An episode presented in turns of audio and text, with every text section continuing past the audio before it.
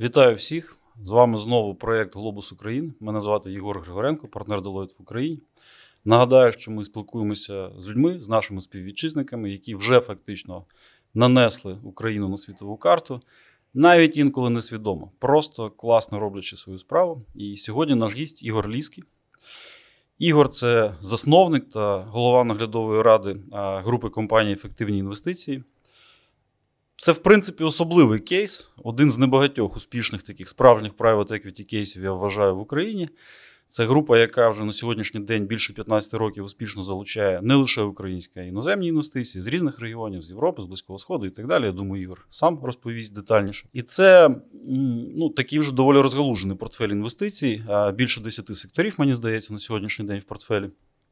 Але окрім всього цього, Ігор людина небайдужа і до гуманітарної сфери, і до соціальних трендів один з засновників Українського інституту майбутнього, про що я думаю, теж трошки детальніше розповість. Але почнемо все ж таки з бізнесу.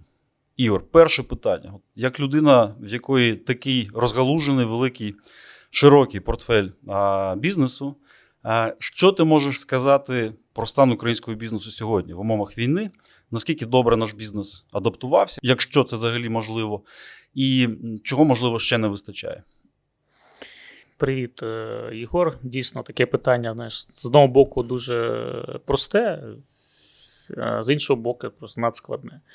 Тобто багато факторів. Е, я буду говорити про своє відчуття, про свій, свій досвід, тому що ми дійсно різні компанії по-різному проходять цей виклик. Е, так, з одного боку, я так трошки вже як більше як професор до цього ставлюсь, тому що для мене вже це 8 років е, такого виживання або підлаштування під цей е, надризик, е, над такий надскладний, неочікуваний, або там знаєш, стан, коли. Ну, тобто я сам з Луганська, і я цю історію почав переживати ще в 13-14 році. Да. І свідомо це закінчилось втратою всіх активів. Так, так би там в цьому переліку галузей ще було би ще майнінг, вугілля, переробка, машинобудування, такому класичному донбаському стилі. Але, ем, на жаль, ми це друга хвиля. З одного боку, здавалося, що ми вже там більш всього підготовлені, але все одно це було великим шоком для всіх компаній, і в тому числі, чесно кажучи, і для мене. Хоча я так і всіх попереджав і готувався, і прямо там і публічно всіх закликав готуватися до страшного. Ну, в першу чергу, тому що той, хто готовий, е, той не має е, двох факторів. Тобто, знаєш, він не його страх е, не блокує його діяльність, тому ми так можу сказати дуже часто приймала такі рішення, які там допомогли компанії пережити це. Хоч і складно, але так е, ми вижили це точно. Деякі бізнес навіть розвиваються і збільшують і продажі, і е, переробку, і навіть страшно казати, що у нас є позитивна і біда е, по деяких, по деяких компаніях. Але хочу подивитися на це під іншим кутом. Да? Тобто я все ж таки бізнес це в першу чергу не стільки, от в умовах такої а, такої шокового або кризового стану, це в першу чергу не про бізнес-модель, угу. це в першу чергу не про якусь там. А, Скажімо так, звичайні фінансові інститути, або якісь там от е, там або антихрупкість в тому класичному а, розумінні, там, де там наскільки компанія жива. Це в першу чергу про людей. І про лідерство, про людей, про їх емоції, про їх е, а, тобто взаємодію, про їх віру в себе, віру в країну, віру там, в їх цінності. І от все це пов'язано навколо людей. Більше того, навіть в мене всередині компанії, хоча там дуже пробував е, десь заспокоїти, десь надихнути, десь там просто особистим прикладом показати, тобто, як як ми маємо реагувати uh-huh. в, цій, в цей складний часи. Все одно багато речей залежить від самих людей, від лідерів команд, від е, від того, як лідери цих команд відносяться до війни, як вони сприймають, як вони готові боротися за своїх людей, за свою країну. Тобто, і оця історія дуже ну, тобто, дуже важливо. Наприклад, е, є компанії, де навпаки, ну це ну, мені, мені приходилось е, десь сказати: ні, давайте тут треба евакуювати, ось тут треба допомагати, ось тут треба там е, зробити якусь а, поправку на війну, тому що в мене, наприклад, є така компанія, медична зірка, да, там така молода компанія, така Мгм. завзята команда, які там просто відмовлялися переїжджати від Харкова, тому що там були клініки під обстрілом, де лікарі відчували, що вони просто з сімейних лікарів дуже швидко переключилися на просто військових, які допомагали всім людям подряд, починаючи від військових, пенсіонерів, поранених і там. Ну, тобто, це от лідерство або позиція а, лідера команди, або тих людей, які, які підтримали цю пропозицію, вона, вона має вирішальну, визначальну роль у виживанні, в стійкості команди. І дуже часто це не про бізнес-модель, це не про якісь там маржинальність бізнесу, по його фінансові показники, а це просто стійкість людей, їх лідерські якості або їх дуже часто просто про цінності. А у вас втрат в ядрі команди, в принципі, не було особливих? Ну, же Були- поїхав, були хтось пішов на фронт. Були різні, хтось пішов на фронт, хтось е- втік дуже швидко, знаєте, як Мгм.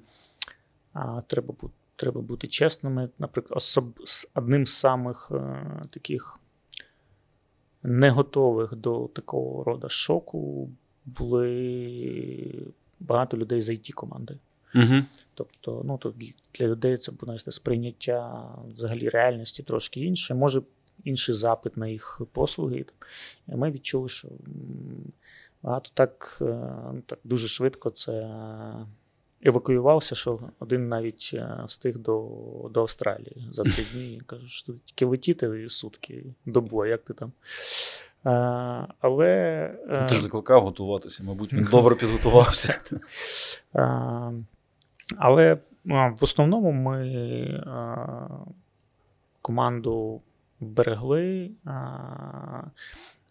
Багато людей зі мною там ще це проходили з Луганська, і вони Мгм. знаєш, так більш там стійкі. Але, звичайно, це історія, коли це. Ти, коли ти бачиш, як в тебе на очах е, ламаються людські життя, десь когось поранили, десь у нас же є компанії втрати на війні військові, там як це хтось втратив оселю. Ну, це, це дійсно от така історія, коли ти відчуваєш просто там таку страшенну лють, Мгм. і інколи це надзусилля, щоб цю лють, щоб вона не давала або там шок, або страх не давала тобі критично, ну, тобто не відволікала, або не, тобто не ламала свою, твою критичне мислення, не а, коли.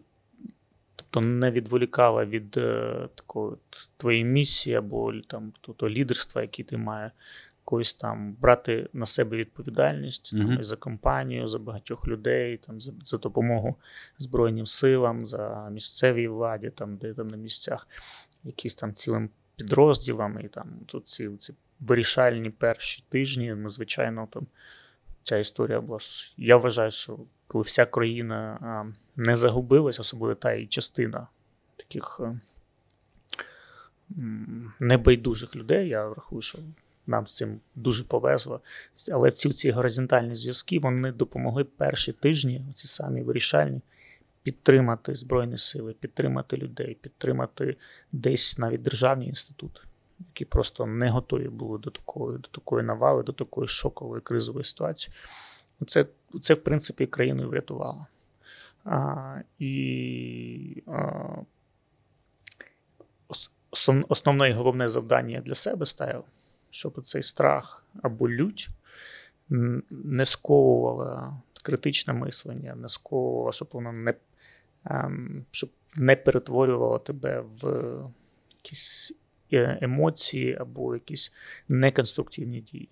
Тому от, це було надскладним завданням. І в перші часи, от я навіть останніми тижнями ми бачимо, що це Мгм. знаєш, ця історія в Києві там повертається. Коли всі відчувають люті, там всі кажуть, ні, треба її трансформувати, каналізувати в дію, в справжню дію, в справжнє реагування, в е, якесь в боротьбу, але не, але не в емоцію. От, саме от в діяльність. В принципі, зрозуміло, що коли ти при ділі, коли чимось зайнятий, да, то залишатися на конструктиві ну, набагато легше. Да? Навіть коли страшно, ти набагато більш сконцентровано. З цієї точки зору питання. Ви доволі багато і успішно залучали іноземний капітал в останні там, 15 років, да, фактично е, регулярно. От ці перші тижні навесні і потім згодом, да, вже ближче до, до осені. Як іноземні інвестори реагували? Чи вони створювали додатковий тиск для тебе, чи навпаки там більше допомагали десь? І як вони залишалися на конструктиві, якщо залишалися? Ну, дивись, е, звичайно, в перші, в перші дні це були емоції. Причому теж це поділило на людей, які там просто там допомагали тобі чим можуть, і навпаки, не то, що там комусь ти винен гроші, або комусь ти там щось не допоставив, комусь там. Кажу, ні, там це потім. Чим зараз допомогти? Мгм. Де родина, де що? Я всім казав, що нам потрібно оте, оте, допомогти можете грошима, такими матеріалами, от таким то, оце потрібно. А, був такий ще прикольний кейс. В мене там од- одні з інвесторів і партнерів. У мене дві великі компанії: одна датська, одна голландська. І вони багато працюють на білоруському і на російському ринку. Такі великі компанії. І знаєш, от я просто там знаєш, взяв е, за якусь за завдання просто прям донести їм, що вони мають звідти піти. Причому я розумію, що там сотні мільйонів доларів вкладені. Але методично я кажу, що як тобі не соромно. Ти ж знаєш, ти ж був у мене вдома, я знаю твоїх дітей.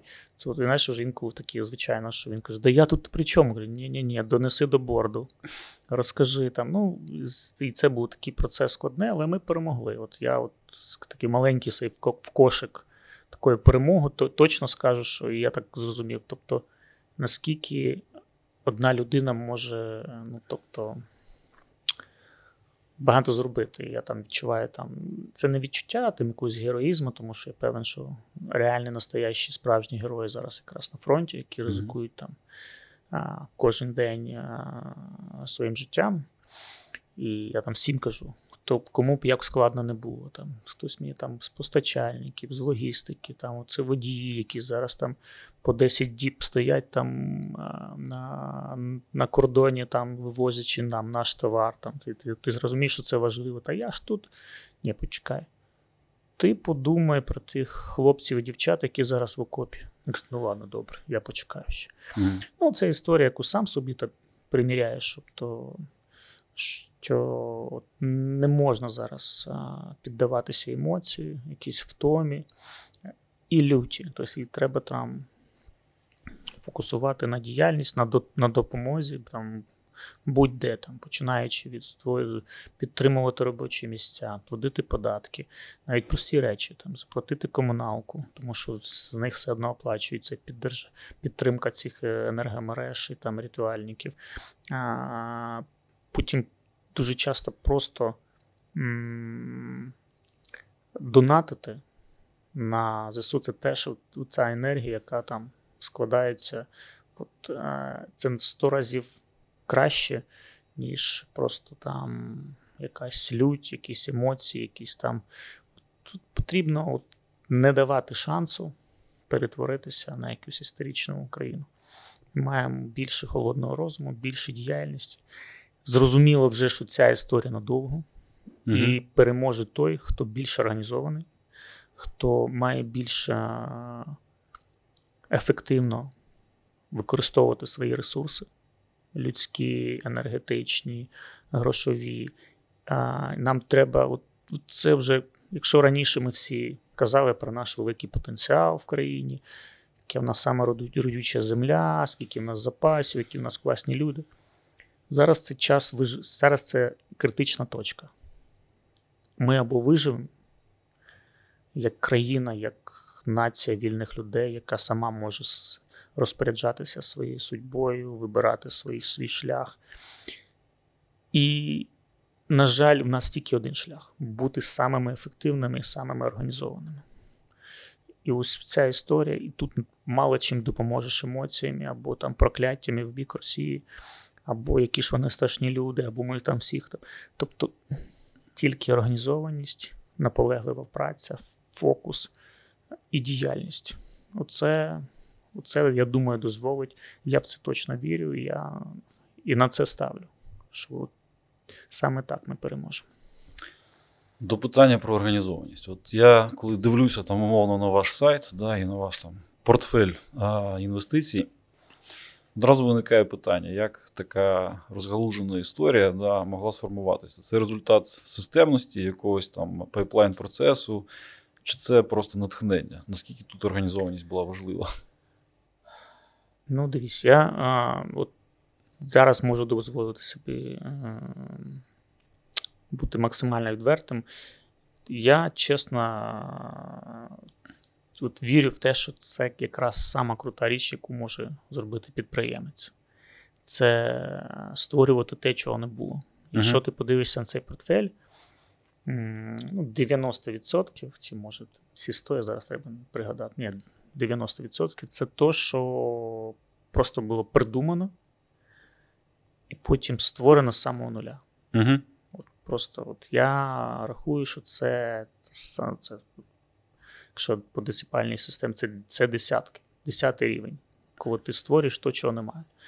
Не коли ти там приватизуєш якесь підприємство, якесь там, там в якомусь радянському плані було там заплановано, там, Мгм. і ти його там якусь там ефективно викупив. Не там щось, і ти там продовжуєш якусь стратегію там якоїсь там корпорації міжнародної, ти там маленький гвинтик.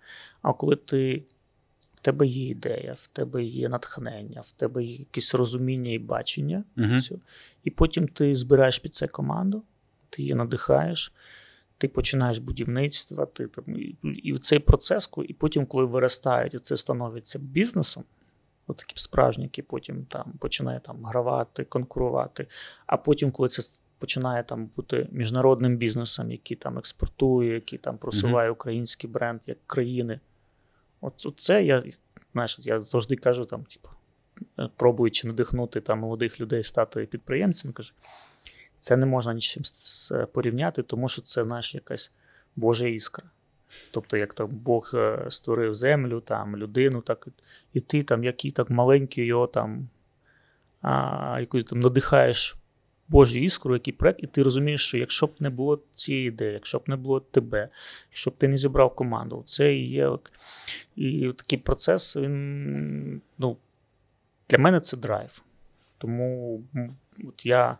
Ну, от конкретний приклад, який мене там завжди дивував трошки і надихав, мед. Да? Мгм. Це, в принципі, там зараз вже супер успішна історія. Я думаю, там більшість наших е, слухачів знайомі з нею. Да? У вас на сьогоднішній день там найбільший в Україні актив, а мед і ваш мед особливо це там ну, серед нашого харчового чи агроекспорту. Це фактично а, ну, така стаття з найвищою питомою а, додатковою вартістю, доданою вартістю. І а, з цієї точки зору, ну, кейс прям таки супер успішний, але на той момент, коли ви стартували з цим, це був далеко не очевидний кейс. Як це так сталося? Як вас туди занесли? Та це не то, що був неочевидний. Я пам'ятаю, це 14 рік. Ми почали це, це Іловайський котел. Якщо Мгм. хто пам'ятає, то це ми серпень місяць. І ми почали закладати будів, е, будівництво там, ну, це заводу по переробці меду. І знаєш, спочатку я так, е, і всі такі, знаєш, на мене трошки дивляться, типу, ну, ти там щось зовсім, чи може там може якісь гроші відмиваєте. Що це? Що? А як ти? Хто в ці? Я, а приватні гроші? Так, Мгм. щось тут не. А як? А то, та на експорт, а тут та ні, треба маркетинг, то треба. То, а, всі. І це був. Ну, для мене це була дійсно виважена. От інколи я це просто бачу. Коли ти розумієш, от я можу це описати з двох боків. Там, з точки зору раціонально, да? Мгм. Це те, що розумієте, чому там готові вкладатися. Там. Тож, в першу чергу, це, це Україна є відомим експортером меду. Ну, тобто, вже апріорі. Україна є там найбільшим виробником там, медоносів, там, умовно, там той же соняшник це великий медонос. Мгм. Це зрозумів наша вже так перемога. У нас є одна з самих великих кількість пасічників ці, або пчолярів а, в світі. Тобто, Мгм. по різним оцінкам від 400 до 600 тисяч людей, які займаються цим хтось як хобі, хтось на професійній основі. Тобто, якщо скласти в це, цю історію, то в нас немає жодного а, міжнародного бренду. Український мед там чи, чи мед там. Тобто всі розуміють, що українсь, українська виробляють багато меду, але відправляють його там в балкам і там Угу.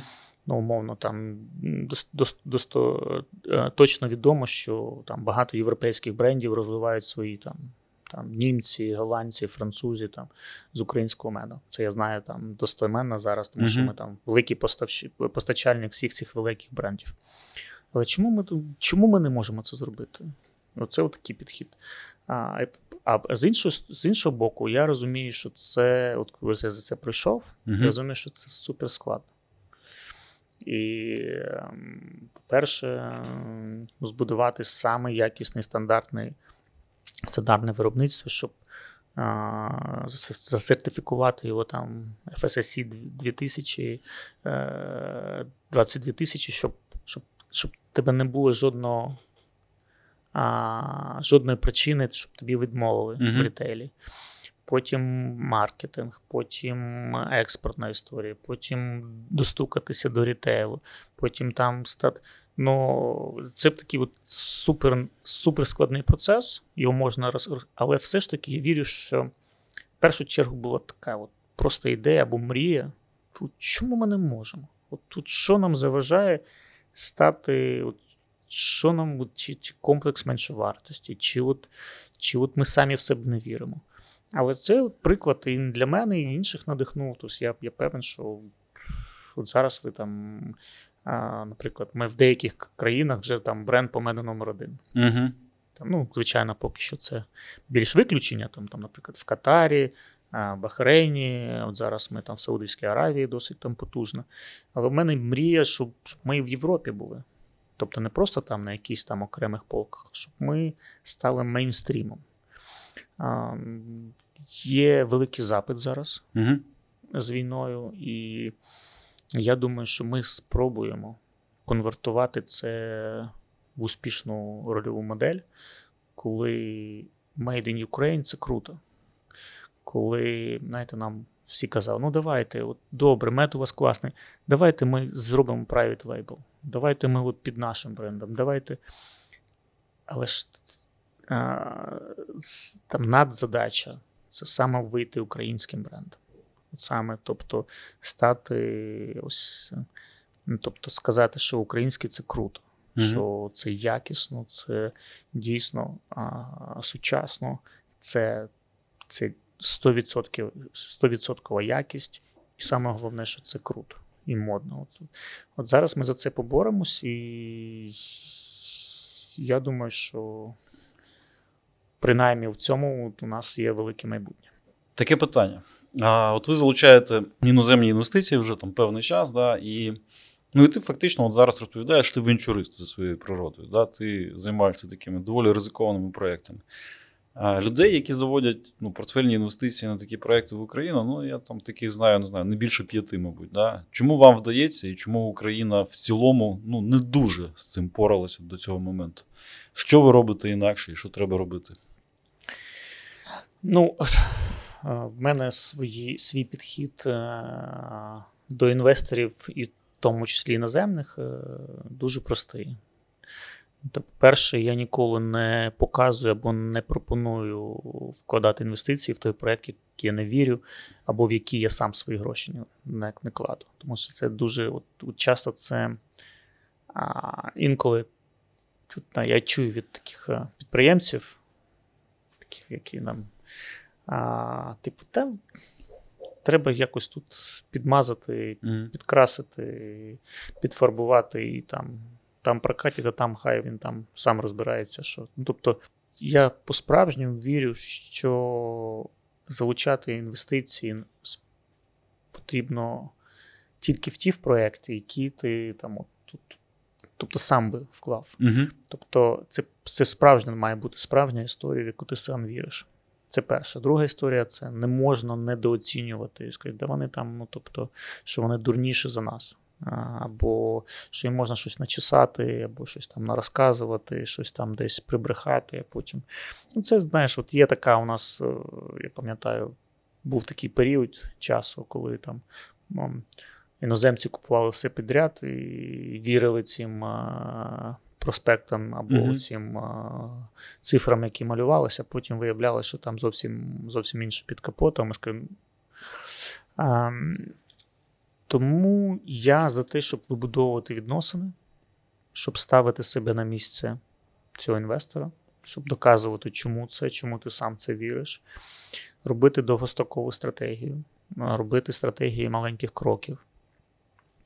А, наприклад, ем, я коли ну, це такі коли ми будували шахту, а, це взагалі такий, а, як сказати, нетривіальний кейс, коли нам вдалося залучити канадійську компанію, яку там ми, яку ми спеціально по, по, цей, по цей проект вивели на біржу, зібрали там Мгм. 67 мільйонів доларів, щоб і побудували, побудували шахту. Причому мільйонник е, це такий, ну, тот, хто знається на шахтному, на шахтній справі, тот розуміє, що шахта мільйонник це ну, в Україні ніхто ще не побудував з нуля Мгм. жодного грінфілду.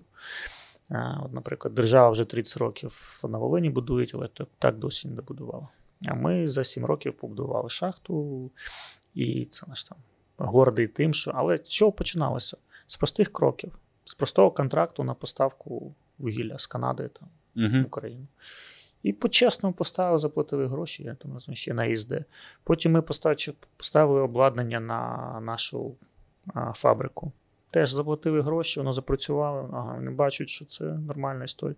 Потім так крок за кроком. Давайте отут маленьку історію. Просто спробуємо там, типу, 500 тисяч доларів раз. Спробував, дійсно, ми виконали свої зобов'язання.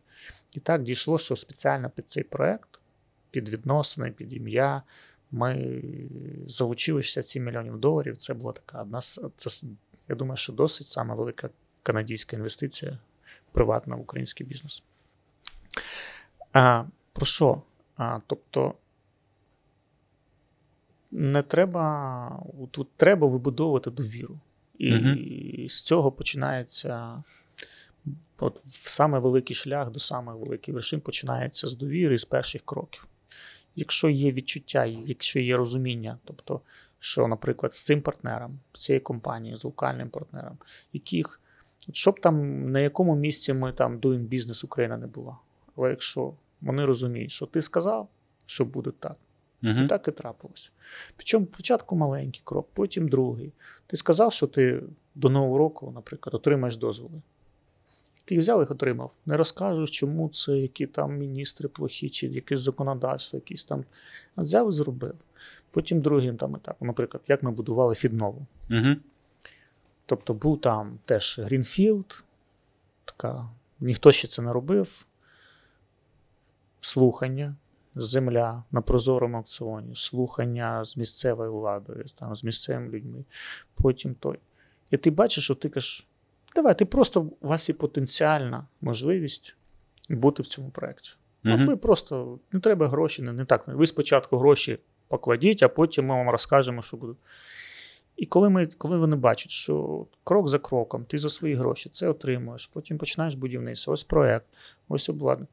Тут спочатку він там вкладає обладнання, чим його там більше, ну, тобто легше, або він більш зрозуміло. Потім бачиш, що ти тільки побудував це обладнання, це запустив, ти вмієш на ньому працювати. Ага. Ой, тоді він розуміє ринок, розуміє, там, що ти свої зобов'язання виконуєш. І так е, складається велика історія. І так, наприклад, е, ти стаєш не тільки, ти залучаєш не тільки інвестиції, ти отримуєш справжнього партнера. Ти зараз фактично розповідаєш як людина, яка там планує років на 5-7 вперед. А у нас, ну це не секрет, більшість бізнесу живе в горизонті там, ну, 2, максимум 3 роки.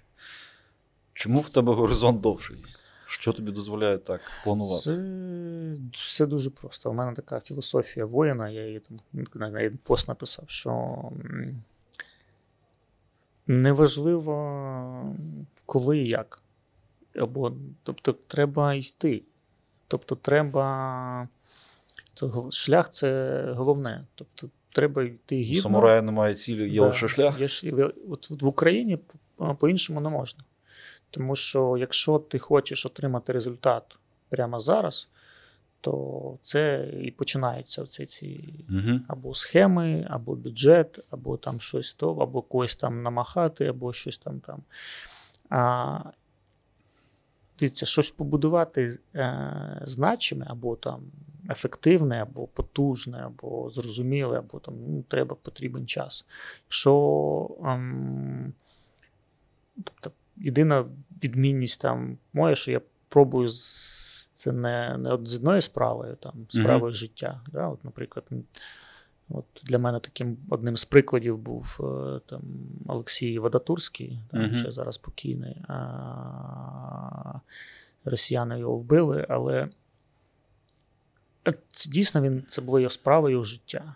То він якщо і починав, і будував, будував, будував. Тобто я все ж таки хочу сидіти на декількох стільцях, і це моя біль, тому що дійсно, знаєте, як в Оксфорді ми вчили. Три, три, е, а, як це? три чинники успіху: Угу. фокус, фокус, ще раз фокус.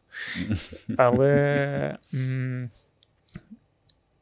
тобто я розумію, тобто в мене такий склад, не знаю, тобто я все одно такий серійний підприємець, бо м, тобто мені подобається займати голову різними речами. Тобто, може, мені було б трошки там. А, чи скучно, чи не так, не так цікаво. Тому але тут я, коли я бачу, що от, от, знаєш, от ця картинка в мене складається. Тобто, чому в мене горизонт планування? А, я хочу, це моя вправа, яку я роблю кожен день. Інколи це ти маєш вийти з зони комфорту і подумати, а як воно буде через 5-10 років. Куди, куди рухається ринок, яке місце України, яке, які інновації є. Це, м, от всі, хто, хто зі мною пробував там або залучити нас в проект, е, або там отримати мою пораду. Я взагалі, а хто конкуренти? А що думаєте, а, а чи немає іншої технології Мгм. конкуруючої? А що ще може? Що це може бути? А як він може зни? А які ризики? А, а, де, а де краще в А що немає в Японії, а що немає там в, в Штатах чогось кращого, чого іншого? А от чому ну, тут, ну, наприклад, якась логіка, якась сам з собою оц- оця е, проєктування майбутнього це м, така нетривіальне завдання. Це, до речі, про інститут майбутнього. А, ну, тобто, є в мене таке розуміння, так як ми там багато там чого сперечалися, там, Мгм. Що є два бачення майбутнього. Перше це продовження сьогодення. Ну, тобто, наприклад, якщо дивитися таким шляхом, ну, тобто, ну, так було завжди. Або ну, класний бізнес це нерухомість. Чому так було завжди? Там, або я не знаю, ну от там, і от це продовження. Але того, що є, але коли ти мислиш таким чином, то в тебе ти не можеш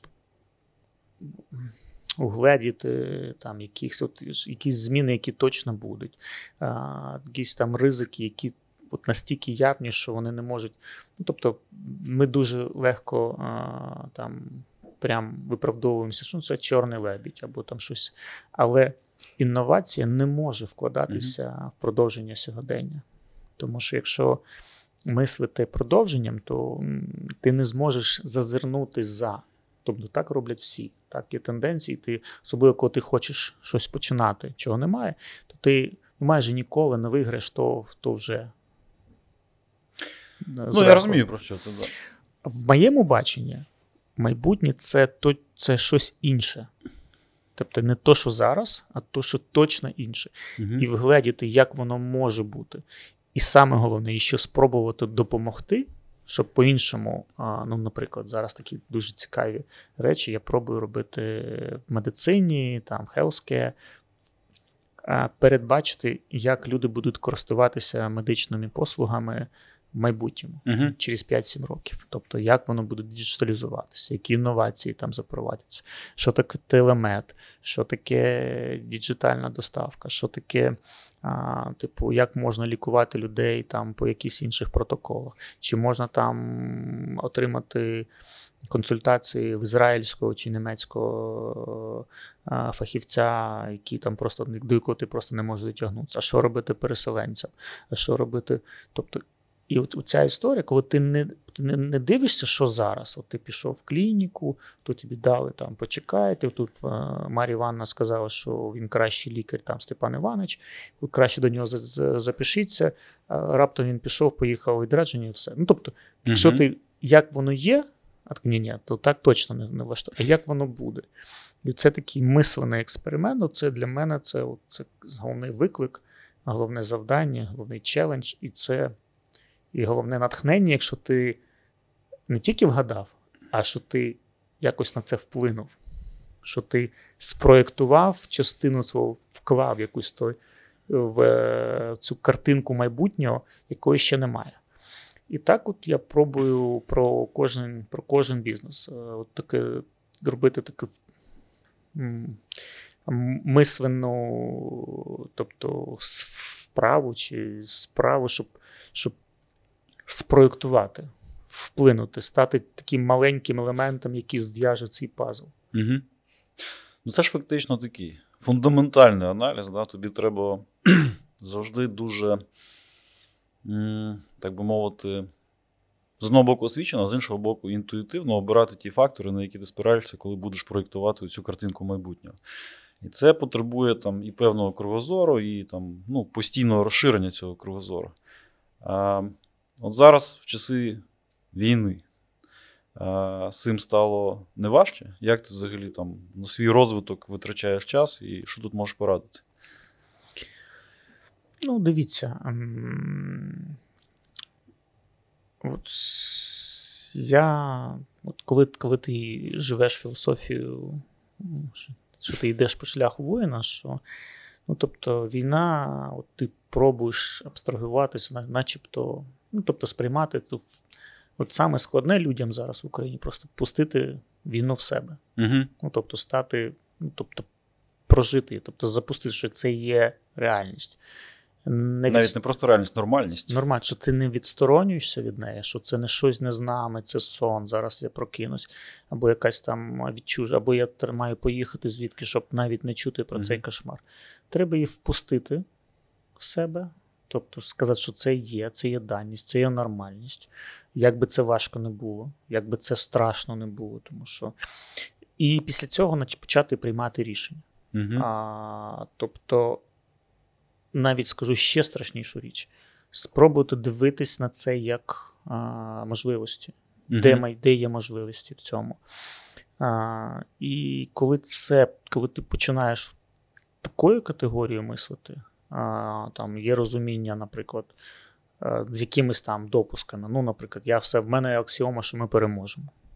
Це це така ціннісня. От ми не зможемо, от- вони нас не зможуть перемогти. Може там десь якою ціною, або якої, який, за рахунок чого, або як довго. Там перемогти нас неможливо.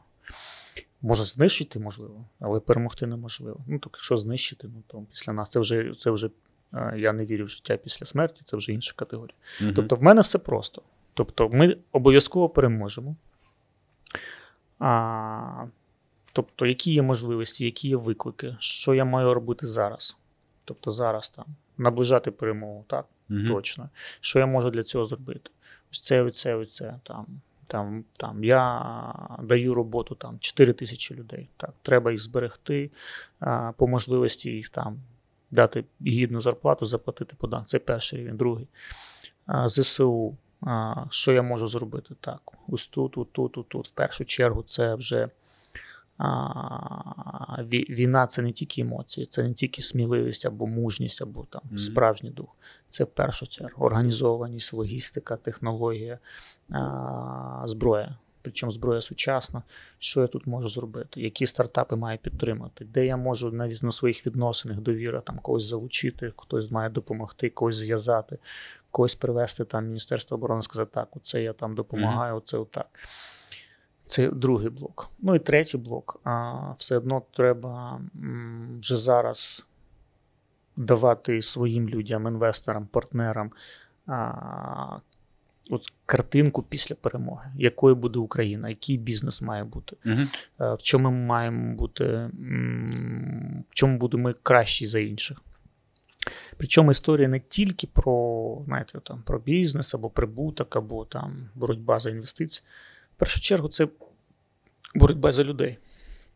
Головний виклик для України як держави не тільки знайти там, побудувати інститути державні, тобто ефективні, не перемогти у війні, там Збройні Сили України. Нам потрібно зберегти українців, людей, які хочуть пов'язувати себе своє майбутнє з Україною, вірять в неї, а, які або залишаться тут, або повернуться коли після перемоги. І тут одним з таких факторів, ну, звичайно, безпека це перший фактор. Але ось якою буде Україна, як ми її облаштуємо після перемоги, чому вона буде краще? Угу. Чому ми заплатили велику ціну за те, чому це буде не задарма? І оця от картинка майбутнього, вона вже має проявлятися. Ми вже, ви вже ми, ми маємо її проговорювати, ми маємо за неї боротися вже зараз, не відкладати. Тому що дуже така а, зараз є такий наратив: ну, давай після перемоги або після війни. Тобто, що зараз про це казати? Ну, які там, які побудови інститутів, які там фонди, або ж Навіщо там думати це про податкову систему? Або навіщо там це там, боротьба з корупцією? Ну, все після перемоги. Ні, от, от це, от, це великий, велика частина фундаменту нашої перемоги. Якщо чим краще буде картинка, тим, тим більше людей за нас а, будуть включатися, будуть розуміти, за що це, тим більше у нас буде а, допомоги і партнера. Тобто тут ми вже переходимо в категорію неемоційної допомоги, тому що там всі там ми можемо сказати, що нас стільки, люд, на, стільки людей нас підтримують, нам співчувають. Це добре. Нам потрібна реальна. А, тобто ми маємо вийти з цього, знаєте, очікування там або країни рожевих поні, коли всі там, ну ми ж ми ж жертви. Ну, ми, от це само, це само собою. Але ми маємо боротися за своє майбутнє, за місце під сонцем, за місце в світовій економіці, за, за, от, за іншу якість життя в Україні і показувати всім цим, чому ми, чому ми будемо краще, чому ми вже зараз трансформуємось, чому з нами треба бути партнером. І чим краще, крутіша у нас буде картинка, тим більше у нас буде переваги і над ворогом, і переваги, і аргументів надавати нам зброї, допомагати нам більше.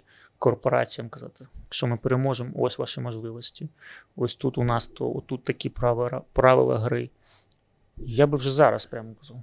Хто зараз нам допоможе? Тому такі будуть можливості в будівництві, такі в енергетиці, такі, там, я не знаю, в ВПК. Цю історію треба просувати вже зараз. Ні, я філософськи з тобою 100% згоден. Нам не просто важливо перемогти у війні Росії, а нам важливо, щоб після цього настав такий мир, який буде для нас набагато там кращим і комфортнішим, ніж все, що було до 2014 року. Це, ну, мені здається, єдиний продуктивний підхід. Але ну, так, загалом звучить красиво, да, але коли починаєш лізти в деталі, там спливають різні нюанси. Наприклад, ти зачепив одну тему, яка мене турбує останнім часом. А, Ти сказав, що треба ще виграти битву за людей. Навіть якщо повернуться всі, хто поїхав от зараз, зважаючи на нашу там, демографію останніх років, то в принципі останніх там, 25 років, да, цього все одно буде недостатньо для того, щоб дати якийсь такий потужний поштовх. Нам треба, щоб сюди їхали і інші люди, а, і, можливо, там, люди, наприклад, не знаю, там, з Центральної Азії чи Далекого Сходу і так далі. Але Україна ніколи з таким не стикалася, і, чесно кажучи, інтегрувати людей там з якихось інших регіонів. Ну, у нас немає такого досвіду, і я не впевнений, наскільки ми до цього готові ментально, як суспільство. Що ти про це думаєш? Наскільки це неминуче? Ну, насправді я до всього відношусь як до завдання. Угу. Не для не до не як до якоїсь там фатальної історії, от українці там мононація, не моно. От я пробую це, це частина мого критичного мислення. І я хочу відштовхуватися від того, які ми ставимо завдання для себе. А, Чи ми Україна, Україна це про що? Це про садочок біля хати, це про, а, це про а, українську пісню, культуру, а, це про сільське господарство і вулик біля, а, тобто про екологічну історію і Карпати, чи це щось більше? Угу. І тут, е, тут питання до всіх нас: про що ми хочемо домовитися? Ми хочемо стати сучасною, динамічно успішною е, країною, яка буде конкурувати в першу чергу за людей, не просто за людей, а за яких людей, що ми хочемо виробляти, яке місце ми маємо займати в світовій економіці. Якщо ми, якщо Україна для українців, а, то як? Для чого? Чи ми хочемо, якщо, наприклад, якщо в завдання ми домовимо, що для нас важливіше,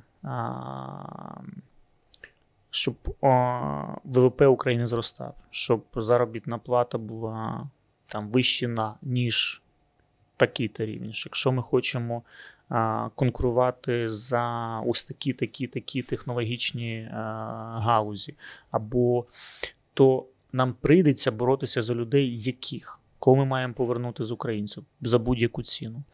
А когось треба залучати з всього світу. Може, тобто не тільки з Близького Сходу, о, не тільки з е, Середньої Азії. Може щось боротися там навіть там, не знаю, за білорусів, якщо якби це. Знаєте, там прям дико зараз не, Мгм. не виглядало, але ми маємо чесно собі відповісти, яку країну ми будуємо. І тут е, це таким шляхом це треба пройти. Тому що дуже часто ем, ми можемо скотитися, знаєш, от, щоб ми свої амбіції е, не поклали на іншу часу, е, ну, тобто, щоб ми їх не, не проміняли на щось інше. І тут, тут нам прийдеться домовлятися, тому що а, нам нам ми маємо намалювати проєкт Україну справжній. А, які, нас, які наші амбіції в Європейському Союзі? Угу. А, що ми від них хочемо справді? Що ми можемо їм запропонувати? Тому що європейський проєкт Європейський Союз це не тільки про безвіз, не тільки що вони нам дадуть гроші, і ми їх там побудуємо всі дороги, як в них, і все. Це і зобов'язання, і наші амбіції там, і що ми саме головне, що ми їм дамо. А що ми їм дамо з твоєї точки зору? Ну, ось, поки що ми, поки що, ну, от моя думка, намальовується три складові. Якщо ми під ними підписуємося, Угу. як суспільство, як країна, то е, це накладає певну відповідальність. Наприклад, перше, вже свідомо ми можемо запропонувати їм бути дуже важливим суб'єктом безпекового компоненту. Угу. Тобто, частина європейської безпеки це українські збройні сили зараз. І якщо ми цю карту правильно розіграємо, то після перемоги ми маємо бути от таким от справжньою українською казацькою це казацька Січ, яка ну, була великим гравцем військових там будь-яких кампаній в Європі, починаючи, що ви пам'ятаєте, як козаки врятували ще відень від е, Османської імперії. Оце один елемент. Що для цього треба зробити? Треба підтримувати армію, треба її переозброїти, зробити це на постійній основі. І саме головне переворожити, Угу. переозброїти. Причому я рахую, що за це ми маємо вимагати, щоб частина виробництва цього ВПК, частина цих іннові... ін... тобто ми маємо вкласти свої інновації, залучити якісь партнерства там американські, можливо, ізраїль... ізраїльські, можливо, британські, можливо, французькі, німецькі. Точно робити з поляками, з словаками. Я знаю, що цей проект багато Мгм. вже в якогось процесу йде. Особливо по тих напрямках, в яких нас вже є великі досягнення.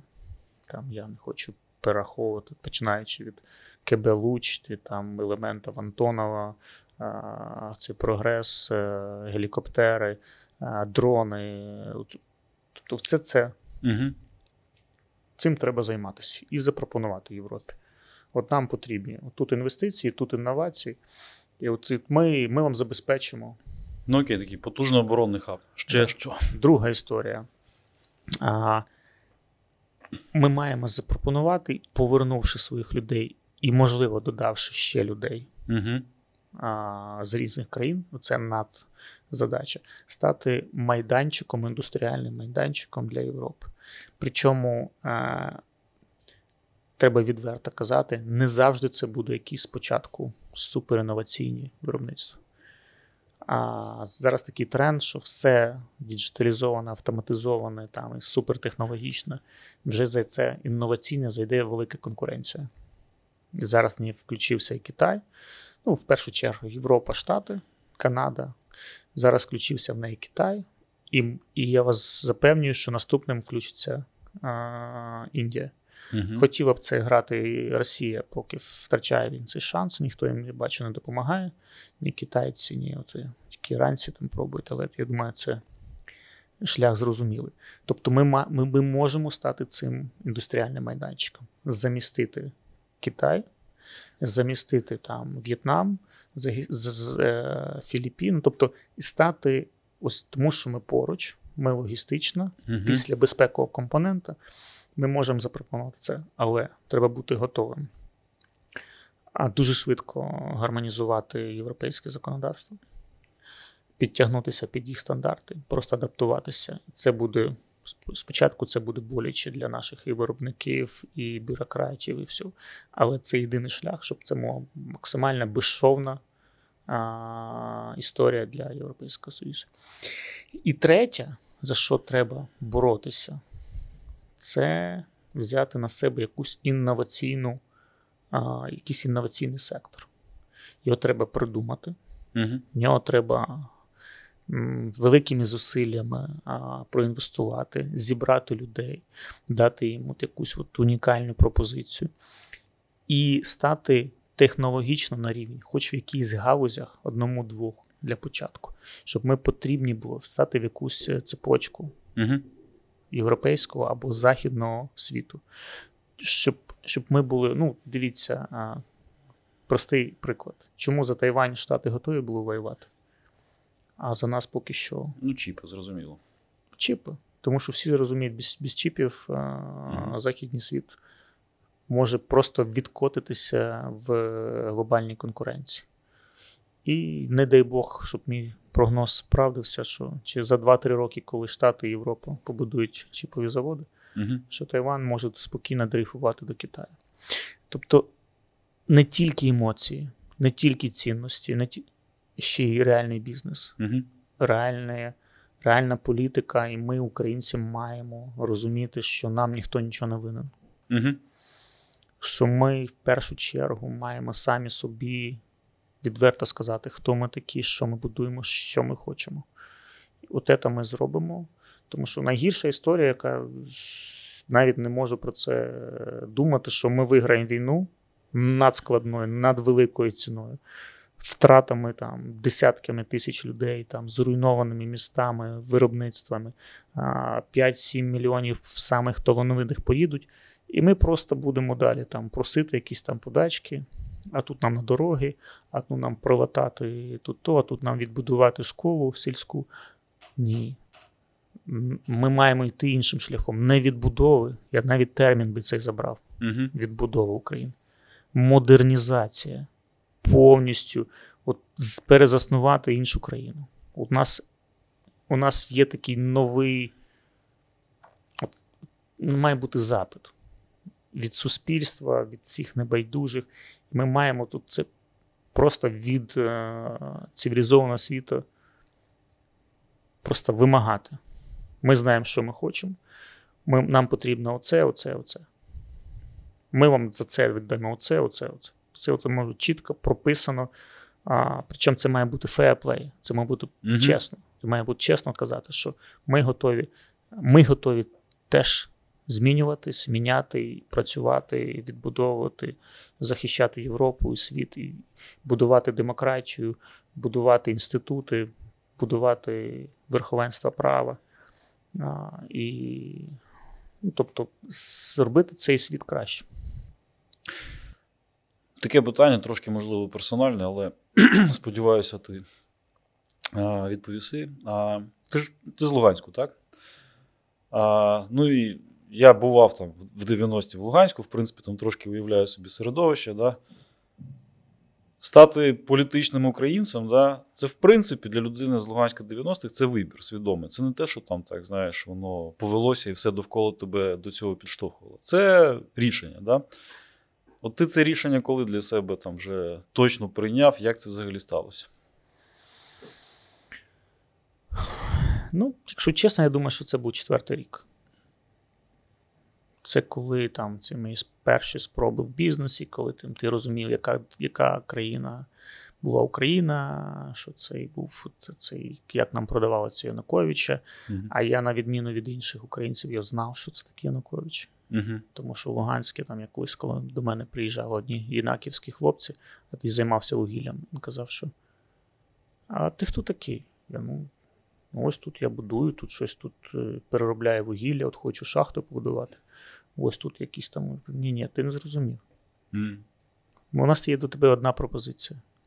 Яка пропозиція? Ну, ти маєш віддати 50% там. Ні, ну ти що не зрозумів, що вугіллям в цій країні може займатися тільки Янукович та Ренат.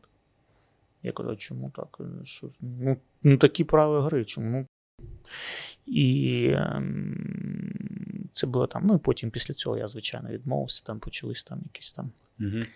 Кримінальні справи, там все це таке, знаєш. І оце перша історія, коли я там наш зрозумів, що що-то тут не так.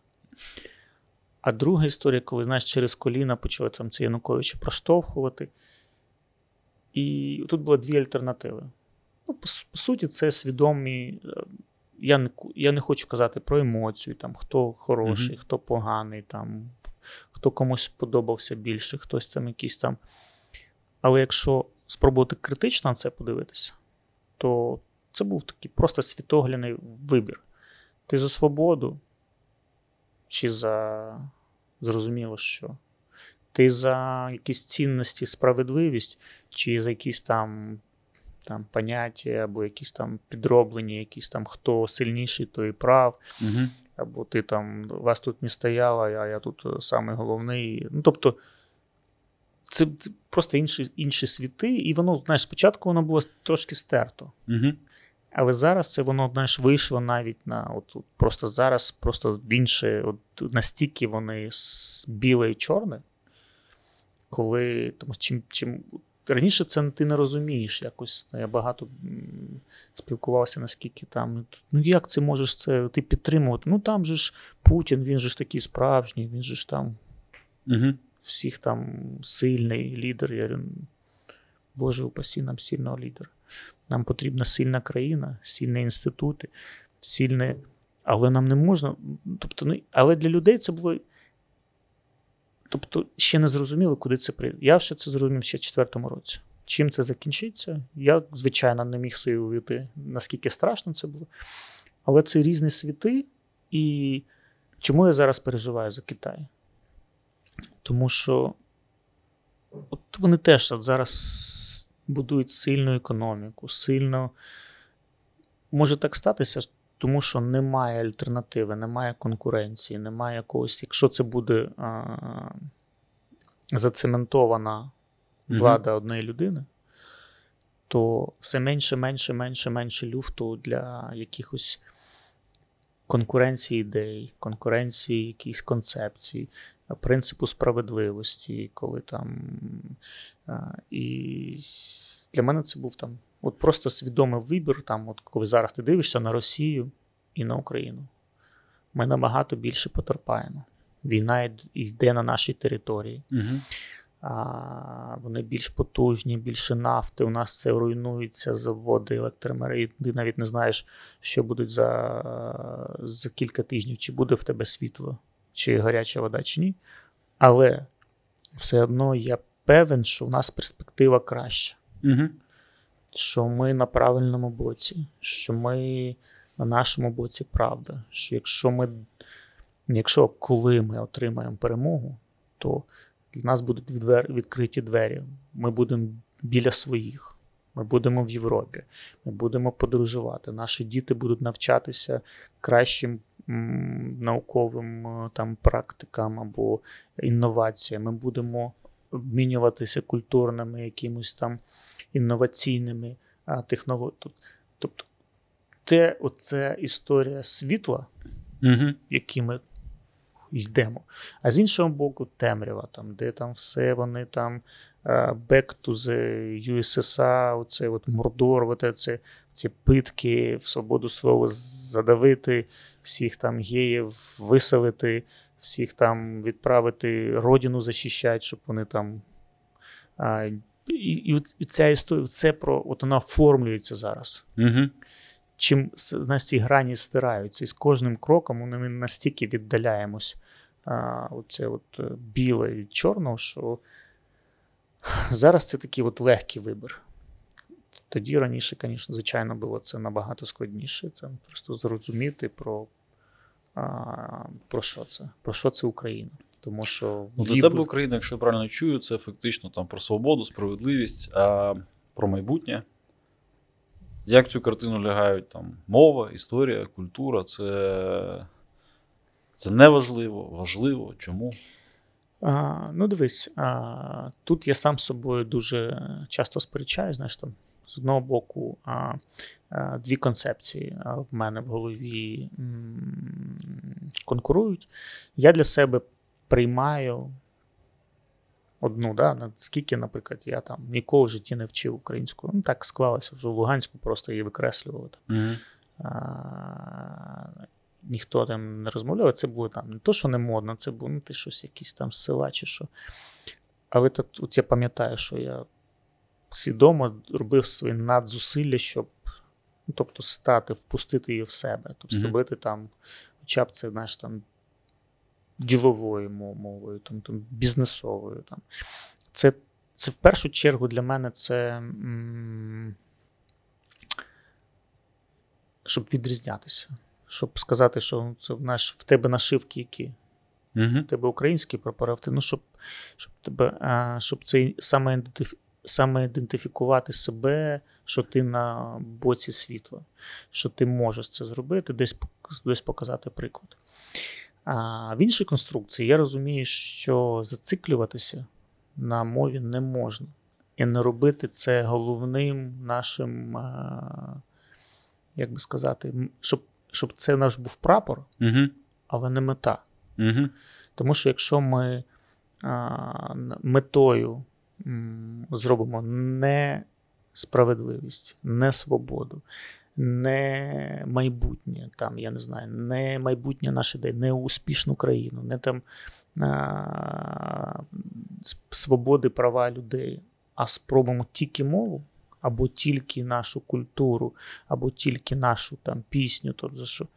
Тобто, це має бути нашим, нашою ну, тобто, це нашим частиною наш себе, це, це бренд. Але боротися треба там, от ставити як ціль не тільки там захист мови, не тільки пам'ятники, не ті. Тобто я, я його себе приймаю себе. Може, Мгм. це дискусія, я там, це окремо маю дискусія, чи треба, чи маємо ми забрати там щось більше, чи там хтось тут жив, хтось тут творив. Тут така історія, там більше там. От, е, я, я, я би робив це так, що нам допомагає, що, нам, що нас робить сильнішими в нашій боротьбі, то би я, то би я зараз і робив. Але а, це точно, от я там всіх закликаю, наше собою надзусилля. Це знаєш, це, це як само собою. Тобто українська мова, само собою, то робити книжки, підтримувати, там, ідентифікувати, зробити її модною, сучасною, там, якось от, е, це наш як символ, як прапор Угу. нашої боротьби а, з ними. То, причому вони це почали. Вони це почали. І, і не треба нам приводити там ні Швейцарію, ні там, Угу. де там хто на яких. Тобто, це знаєш, от, ну, що таке е, український прапор? Це жовта і синя стрічка. Ну, це норм. Але за- якщо за це вбивають, ні. Оце, оце я собі тут виб'ю тату, або повішу цю, або піду з прапором. Мгм. Тому що це наша, наша відповідь. Оце відповідь за справедливість, за нашу свободу. Це я хочу вибрати. Якщо ви мене пригнічуєте тільки за те, що я українець, я все життя говорив російською. Ні, я переходжу на українську. Принципово, тому що це, я боро... це моя боротьба за свободу. Це моя боротьба за людяність, за справедливість. Але я хотів би не, підні... не підміняти поняття і не. Знаєте, от я думаю, що москалі би глибинні були б щасливі, якщо б ми тільки про це й думали. Мгм. А нам потрібно ставити великі завдання. Ми маємо про- проєктувати і будувати модернову країну. Ми маємо брати собі ам, ось те, що робить нас сильнішими, щоб ми могли будувати крутіші дрони, крутіші танки, крутіші літаки, щоб ми будували заводи, щоб ми були залучали інновації, щоб ми були членом європейської родини або там західної цивілізації, щоб нас були кращі університети, щоб ми там, щоб нам хотіли їхати люди і всі мріяли, щоб до нас поверталися не тільки українці, а може, якісь іноземці. Оце надмета. І тут а, у українській мові інша, української мови інша функція. Я б точно додавав би і англійську, і якусь, щоб, щоб, щоб стати хабом, цих інноваційним хабом. Але на цьому етапі, на етапі війни, ну, це просто не обговорюється. Це наш прапор, це наша ідентифікація, це наша. Ну, я би на цьому етапі просто вимагав би всіх, хто не вивчив ну, українську аналогія- мову, вибачте, там, навіть іноземцям. Хочеш ти білорус, хочеш ти російський якийсь там опозиціонер, хочеш там віриш, підтримуєш Україну, віриш, хочеш тут жити. Ну, приїзди до нас, але українська мова маст. Ти маєш ідентифікувати себе. Аналогія з- прапором мені дуже подобається, да, тому що не так давно в нього була дуже там чітка функція. На полі бою збиралися біля свого прапора. Да. Якщо ми е, свої, то ми збираємося біля прапора. А, ти казав, що ти, в принципі, дуже часто думаєш про те, як буде виглядати Україна там, через 5-10 років. Ти, в принципі, вже так окреслив горизонти, але давай спробуємо прив'язатися до конкретної точки у часі. 10 років, да, 2032 рік. Що нас чекає з твоєї точки зору? Ну, це не прогноз, це завдання. Ну, зрозуміло. А, завдання це Це для глядачів сценарій, це Да, просто да. подивитися, почитати, а для режисера це завдання, зрозуміло. Ні, ну на, насправді режисер тут е, це всі ми режисери. Та, як Зеленський казав, всі ми президенти, але тут ми всі режисери майбутнього України. І як і в першу чергу, там, звичайно, у кожного свій сценарій, але більшості нам треба домовитись про один базовий.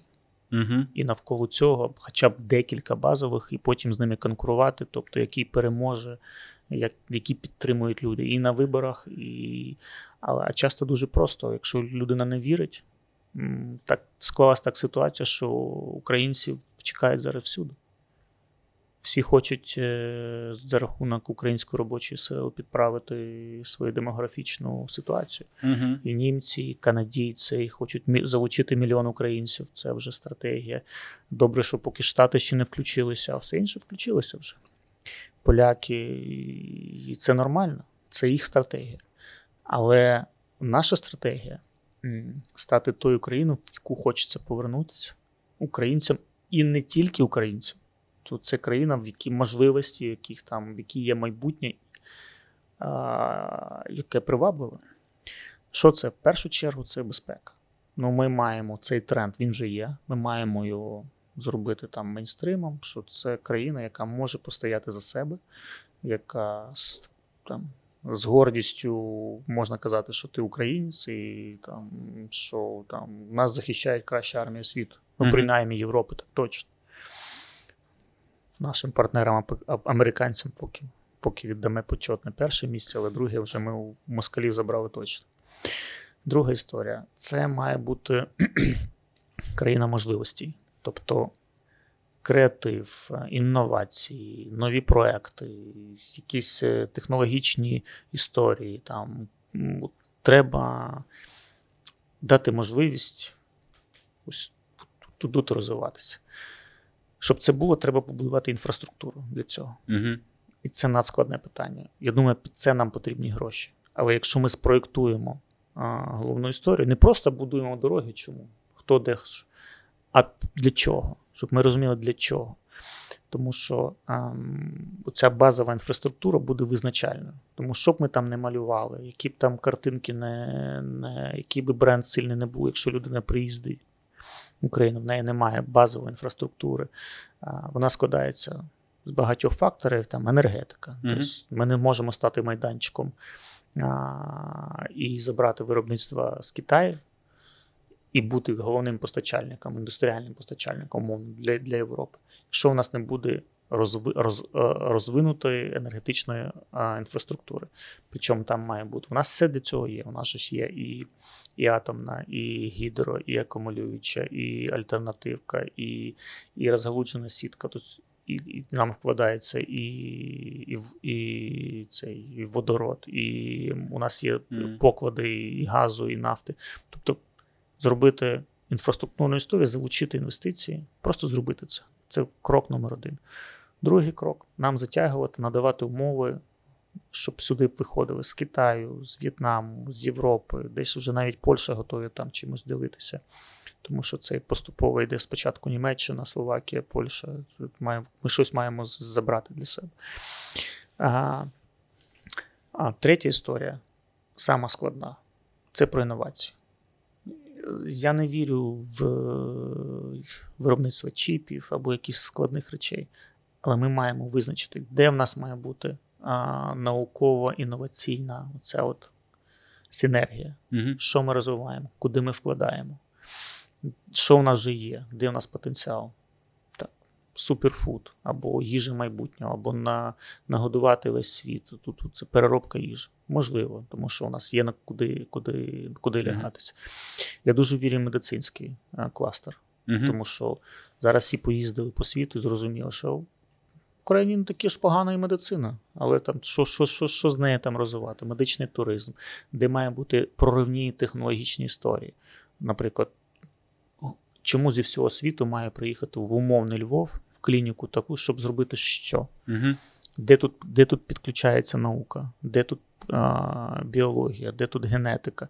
Тобто, ця історія, от я в це вірю, тому що тут поки що немає такого як сказати, недосяжного лідерства, Мгм. то, що є зараз в чіпах.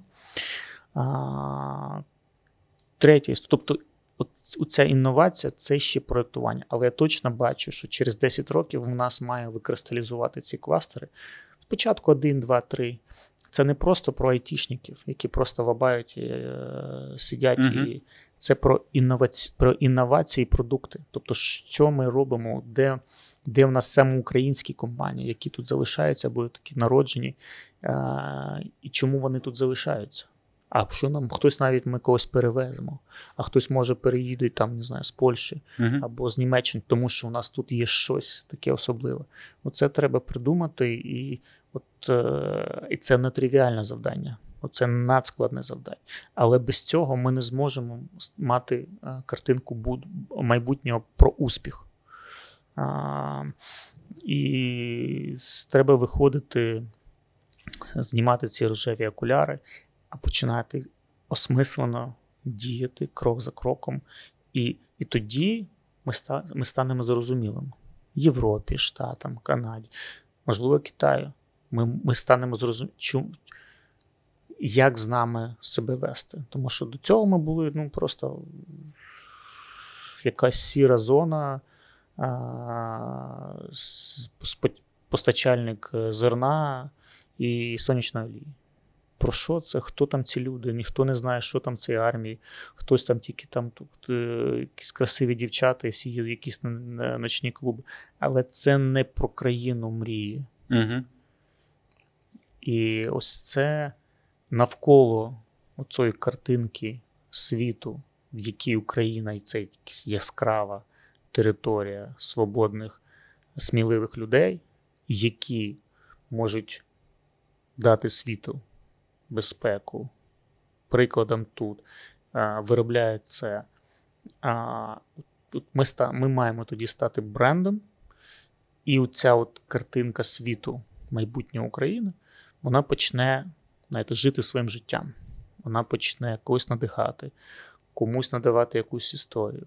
Десь там залучаються інвестиції під це, десь починається хтось діяти. Оце тут цю історію нам потрібно прожити, а, придумати, спроєктувати навіть а, ну, погано сказати, не менше, ніж перемогти. Тому що я, мені страшно подумати, що станеться з цією країною, якщо ми переможемо, ми відсвяткуємо і почнемо якісь там в дрібних своїх е, цих українських історіях, там, десь Мгм. там скандалах, десь там в інтригах. Загубимо цю, цей драйв, цю, цей потенціал от, для модернізації, а, цей весь вічний наш нескінченний потенціал, знову його спустимо в унітаз якихось там дрібних речей, хтось кимось там не поділив, хтось хоче там, хтось когось образив, хтось з політиків там знов з кимось там посварився. А там два гетьмани не домовились з третім, і, і знову ми летимо, десь е, обманули, намахали е, міжнародний фонд, а тут когось кинули, а тут там це, це вини, всі війна всіх проти всіх там, і почнеться ми, і ми втратимо знову цю енергію. От я про це, оце м- моя головна засторога, і моя головна біль, і, от, і тому прямо не треба не відкладати, прямо зараз. Почати будувати уяву щоб навколо нього можна об'єднати було бізнес, людей, еліту, потім науковців, потім військових, щоб це було справжнє суспільство. Не просто там, от, прийде Зеленський всіх врятує. А от це справжня історія. Ну, я думаю, навряд чи е, та частина суспільства, яка дійсно нас врятувала, та, ну, особливо в останній рік, але і протягом попередніх восьми років, навряд чи вони покладають свої надії там на когось одного. Да. Мені здається, тут якраз усвідомлення того, що лише ми всі разом мусимо згуртуватися довкола цього прапору. Да. Лише ми, е, як консолідована сила, зможемо там не лише зберегти ту повагу, яку а, здобули зараз під час війни, а й а, зможемо зайняти якесь радикально нове місце в світі на глобальній арені.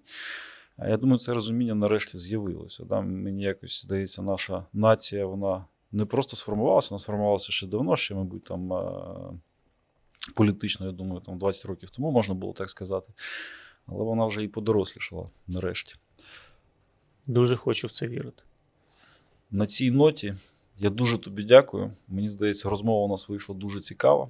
Ви слухали Глобус України. Дякую вам. Залишайтеся з нами до наступного разу. Підписуйтеся на аккаунт Deloitte Ukraine Talks. До зустрічі! До побачення, і все буде Україна.